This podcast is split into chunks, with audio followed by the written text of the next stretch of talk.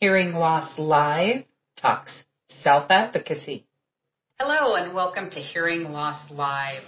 Today's podcast, we'd like to talk to you about self advocacy. We're pretty passionate that you need to self advocate, as you see in our blog that's on our website. But today we'd like to talk about why self advocacy is so important. Michelle, can you talk to me about self advocacy and, and your thoughts on it?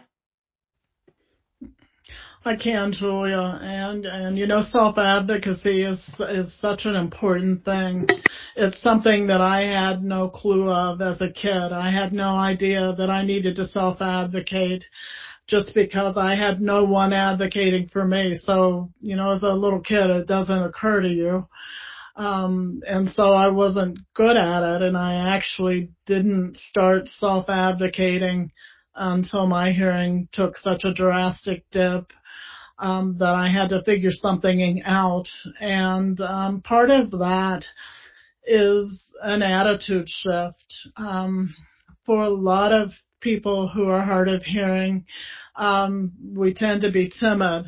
And for me, that was um, a parent teaching me to be diffident not just with my hearing loss, but also in life. You should always put others above yourself, and that's not a bad lesson. Um, but I think I took that to an unhealthy degree and um, tried to be more considerate of other people than I needed to be for myself. And so um, when someone who is hard of hearing um, decides that they need to take control and start self-advocating, there has to be an attitude shift for a lot of people. Um, we have to stop thinking that it, people are doing us a favor by accommodating us. And we also have to stop thinking that if we ask for something that's not there, we're complaining.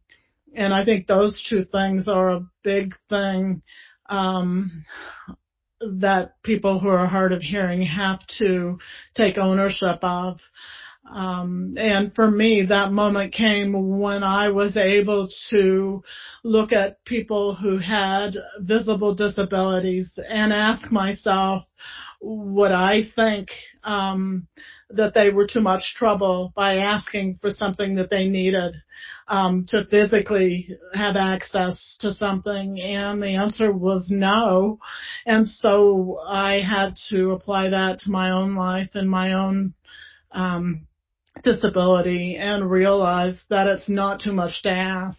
So that's kind of where I started with owning self-advocacy. And that really um, started um, different layers of advocating for myself. And I can talk about some of the other motivations I had a little bit later. Um, but I'll let somebody else contribute right now. Thanks, Julia. Thank you, Michelle. Yeah, there's a lot of layers to self advocacy, isn't there? There public venues, there's business, your employer, your home. Yeah, there's there's tons. Shelley, what are some thoughts you have on self advocacy? Thank you. Oh, I have a lot of thoughts on self advocacy, and one of the things that popped into my head while Michelle was talking is that this is part of my three parts of being successful with hearing loss. One is, you know, the hearing technology, and I'm talking about hearing aids or even captioning, AI and stuff. There's all kinds of tech technology. It's not just hearing aids.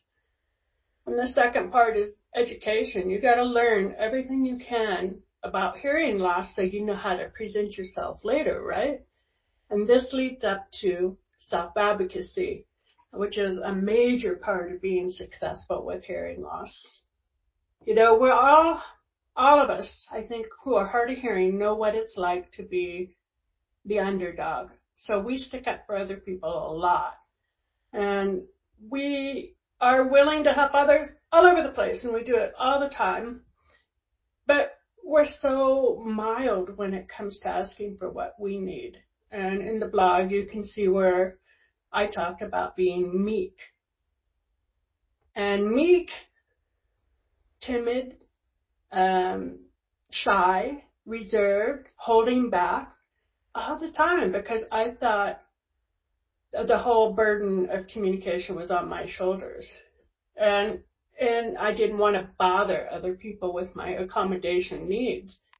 And then I learned how simple accommodations could be. Like, I need you to look at me when you're talking. I I use lip reading, so I need you to look at me when you're talking. And as I learned these different things, I kind of put them to practice in my own life. And then I would start going out after my family, and I was successful with my family. They were really good. But then I would go out into public and uh, practice there as well. And I started with waitresses and grocery store clerks because they have to be nice to me, right? They're paid to be nice to me. And it worked. You know, they're very accommodating for the most part. I did have somebody in a class a long time ago say, well, you're not from the East Coast then because they're really rude all the time. so, you know, out, out west, it's not so bad. It's people are nice. I'm not sure about back east. I hope to get back there someday soon.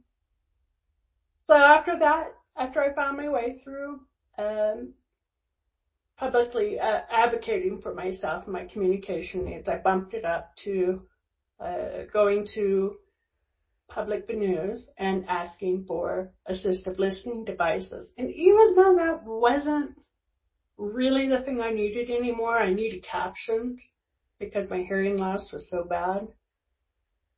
But the asking for assistive listening devices made other people aware that they had to find them. They had to hunt them down a lot. I was surprised at how often they had to hunt them down.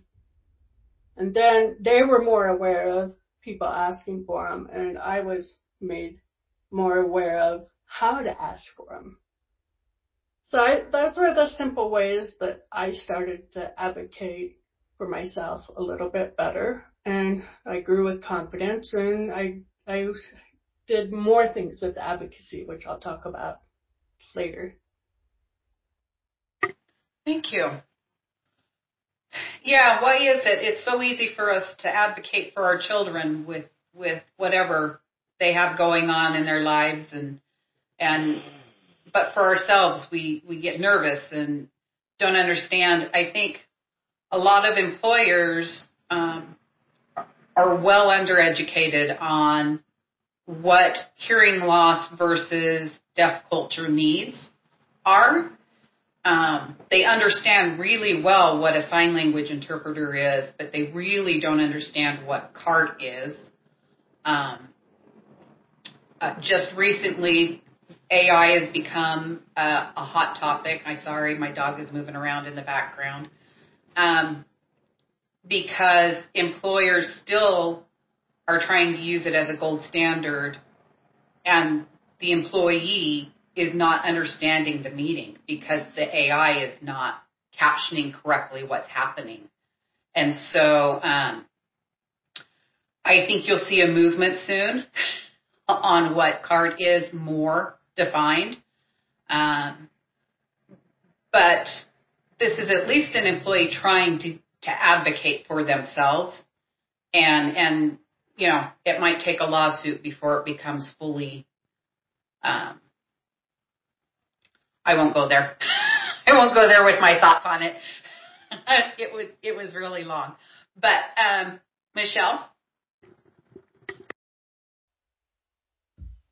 Um, you know, I, I think it takes a lot for people who are new to self-advocating to get to the point where they're even aware of what's available to them. And, um, you know, I kind of did started at baby steps too. I uh, just realized no one was going to help me and I had to help myself. And so I started experimenting.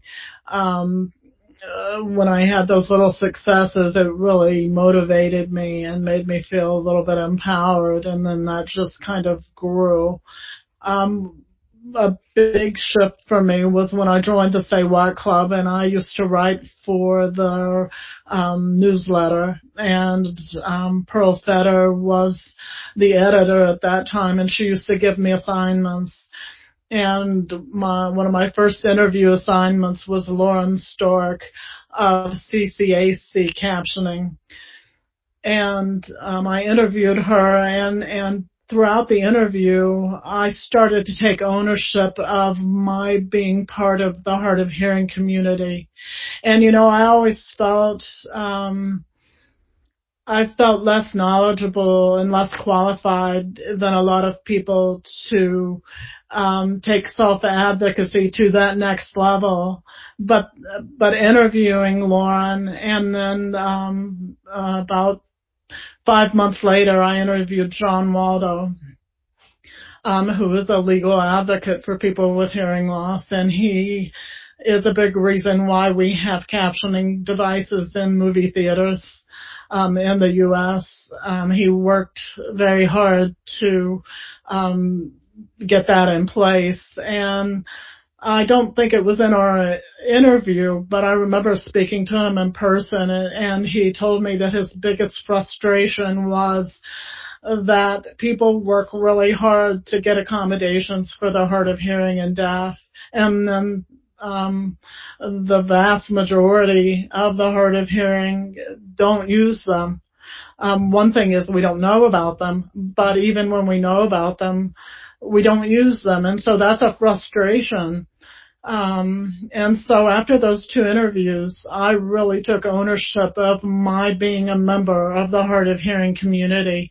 And that was when I started, um, advocating for captioning because captioning is my language. I speak English. I communicate in English. I write English and I'm fluent in English. I just can't hear English when people speak.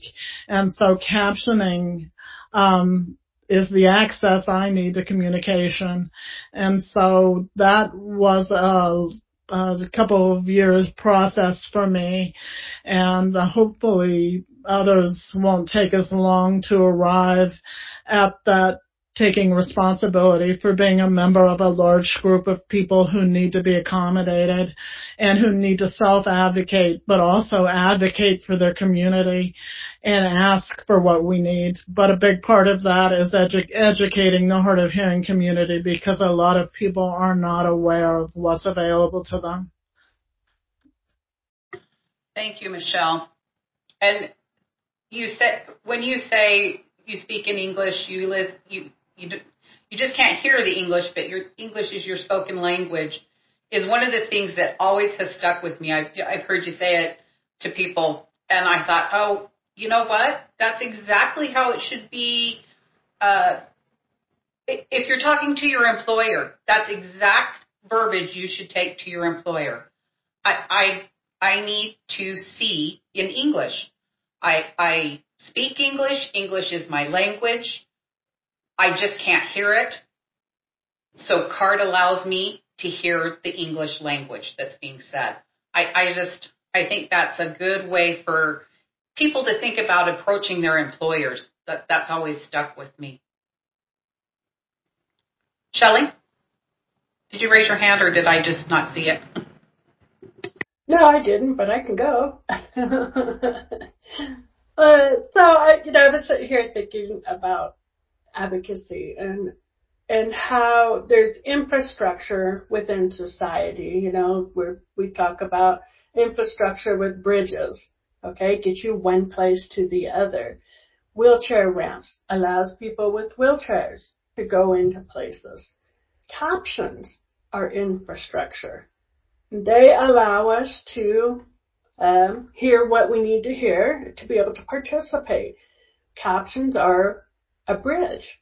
Okay, it's a it's a bridge to keeping us involved. And one of the things that you know you hear a lot about is uh, hearing loss and dementia, and people isolate because we don't have the access to public things, you know, venues, venues.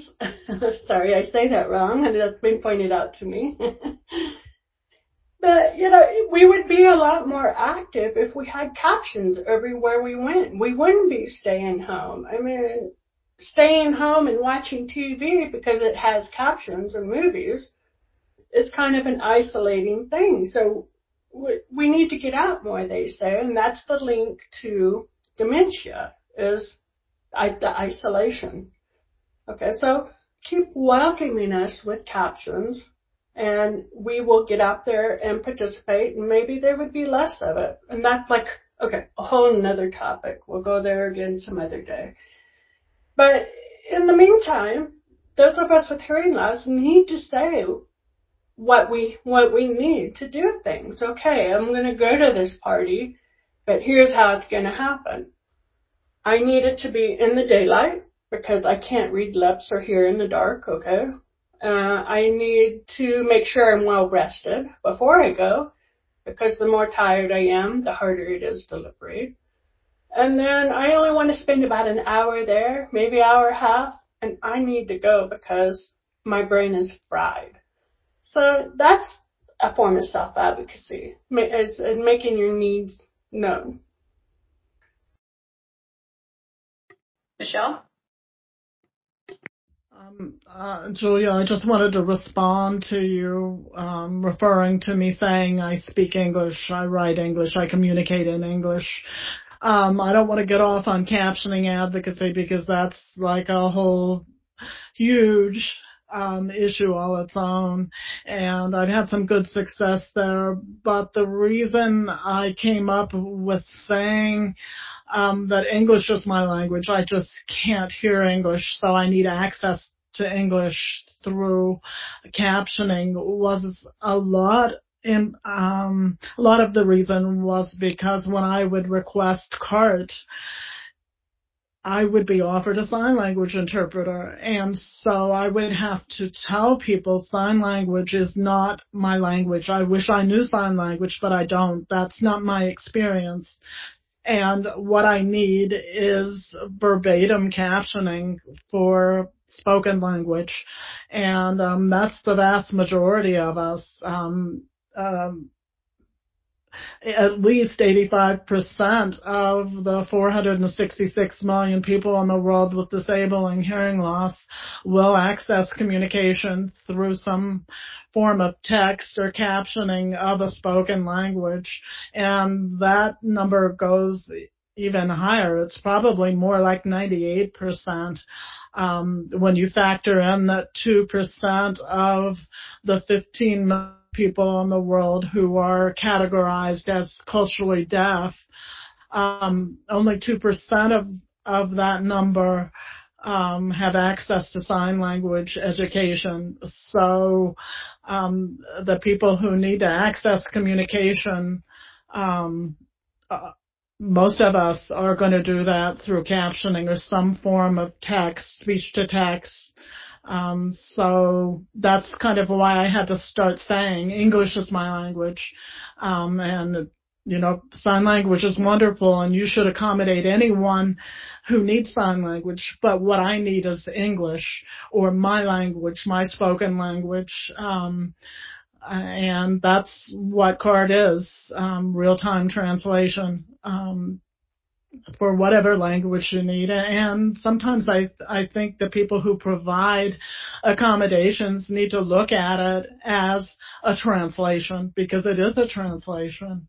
I won't get off into the weeds on the issues I've had there with some groups that I'm part of when I request captioning, but um, I just wanted to explain that's how, why I kind of developed explaining what I needed because people could understand then that, you know, not everyone who is hard of hearing knows sign language. We're not fluent in sign language most of the time, and so that's not going to be a good accommodation for us. Thank you, Michelle. I just, I, it's always stuck with me that you've been able to come up with that way to think about it. And, you know, self advocacy could be something as simple as I I can't hear well on the phone anymore. What can we do? And an employer helping you get a caption app or a caption telephone if it's a landline. Um, it could be uh, it could be using Otter on a one-on-one with your with your employer or your friends, knowing how to use Ava at a restaurant with your friends and family, um, or Otter. Um, and and it could be and Shelley, I always like your your idea. Do baby steps. start with what's important to you and, and figure out how to self advocate to have a better outcome and then try the next one and try the next one. And then it's always not so scary. Um, I do want to say employees really need to self advocate for what they need. Um, and don't stop. You, if uh, one of my examples, and I'm not sure which blog it's coming out in, is if you go to your employer and say, I need CART for this meeting so that I can make sure I'm understanding the training and, and don't get fired, whatever. Um, and they say, oh, sure, we'll hire an interpreter. This is a company that knows it has to follow ADA. So the thing is, they just don't know what CART is. And so this is a, a time for you to, to explain that and, and, and don't stop for the accommodation. Don't be told it's too expensive. I've done the research, people. CART costs no more than it does for a sign language interpreter that comes in two. Two people come, one CART provider. So um, just keep that in mind. And as family members, support whatever that, that hearing loss individual needs, right? We need to be very supportive and not tell them what they should have. Um, we, we need to help them with their self advocacy and stand behind them. Shelley? Yeah, just wanted to be real short and sweet here and say that we all need to speak up and speak out so that our communication needs become as known as the deaf community. They are awesome in what they have done and we need to do the same thing. Start easy work your way up. That's what worked for me. I, I worked up from baby steps all the way to legislation. And uh, yes, I was very nervous when I got to the legislature level, but I did it and it was a good experience. But it started with small steps. I remember you when you first went to the legislators. Yeah, it's been a while. It was good. It was good for you to be there and, and supportive. I can't even remember the bill, but that that's another thing that, that we really need to figure out how we can improve our state legislators and our federal legislators on, on captions. Uh, the bridge thing had me thinking of something, Shelley. Um, there's that cartoon, I don't know if you've ever seen it, where they're um, shoveling the stairs for people to walk up the stairs, but the wheelchair ramp's full of snow. And he's like, oh no, there's more people that need to walk up the stairs, so I'm going to do the stairs first. But if you do the ramp, everybody has access. So I can't hear well in an airport, and now you've got masks. I wish they caption everything that happens at an airport. It not only helps the individuals with hearing loss, it helps us with hearing. I almost missed a plane coming back from Pennsylvania because they called off and said, oh no, we're not going to board this plane right now. So I started to walk away. I heard that they were talking and just happened to realize, nope, never mind. We are boarding this plane now. so yeah, I, I, I like the bridge idea. It's so important. Any more thoughts?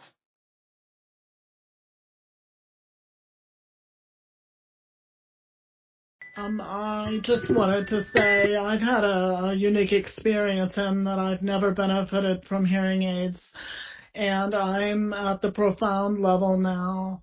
And so, um, I wish hearing aids and technology had worked for me better. Um, assisted listening devices only amplified and amplification does nothing for me other than cause me pain because of my hyperacusis. So there's a lot of value in having an alternative plan. Um, if your technology fails you, you have to know how to ask for something very simple. It might be as simple as people writing it down, writing down what they need to say. And the whole masks with the pandemic um, have created such havoc for people um, who are hard of hearing.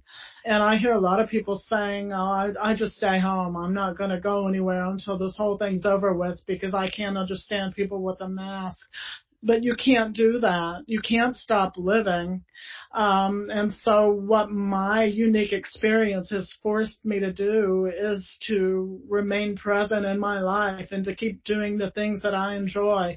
Solo travel, um, all kinds of things I do by myself. I kayak by myself. I hike by myself.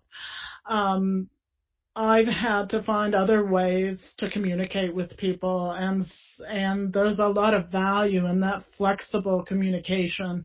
If one way doesn't work and you don't know what to do, um, talk to the person and say, hey, let's try to figure out how we can communicate. This isn't working for me. And people are very helpful and willing to help you. And a lot of hard of hearing people, um, once their technology fails, they kind of freak out because they don't have anything to fall back on. That's a huge part of self advocacy that I personally want to address because I've had to focus on that and there's a lot of value in having several different ways that you can communicate. So that's a big part of self advocacy for me. Thank you, Michelle. Any anything else, Shelley? Thank you for joining us today when we talked self advocacy. I would like to let you know in November we will be having a workshop that is dealing with the holidays and family gatherings. We hope you will sign up and join us, and we will talk more about self advocacy for yourself with your family parties this, this holiday season. Thank you for joining us at Hearing Loss Live. Please see our full blog at hearinglosslive.com. And we look forward to talking even more self advocacy next week when we talk to you about CART and automated, I'm going to call it artificial intelligence, AI. Couldn't remember what it stood for. Ooh, hearinglosslive.com. Thanks for joining. Thank you for joining Shelley Wyatt, Michelle Linder, and Julia Stepp. Next Monday, look forward to CART and AI.